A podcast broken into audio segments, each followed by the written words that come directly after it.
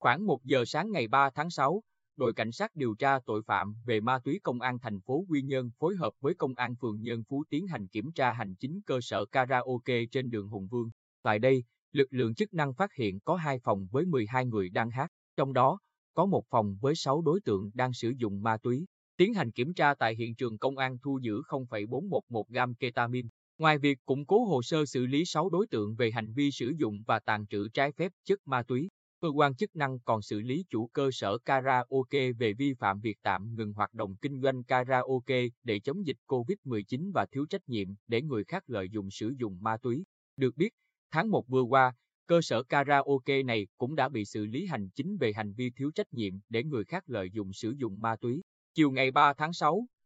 Ủy ban Nhân dân xã Phước Sơn, huyện Tuy Phước đã ra quyết định xử phạt vi phạm hành chính trên lĩnh vực y tế đối với ba cá nhân, đều ở thôn Phụng Sơn xã Phước Sơn, về hành vi không thực hiện biện pháp bảo vệ cá nhân đối với người tham gia, phòng chống dịch và vi phạm quy định tạm dừng hoạt động kinh doanh dịch vụ nơi công cộng để phòng chống dịch COVID-19. Mỗi cá nhân bị xử phạt 1 triệu đồng. Trước đó, vào lúc 18 giờ 30 phút ngày 2 tháng 6, tổ công tác phản ứng nhanh của xã Phước Sơn tiến hành kiểm tra các cơ sở kinh doanh ăn uống trên địa bàn xã và phát hiện ba quán ăn này không thực hiện các biện pháp phòng chống dịch. Đồng thời chủ kinh doanh buôn bán ở các quán này không đeo khẩu trang theo quy định.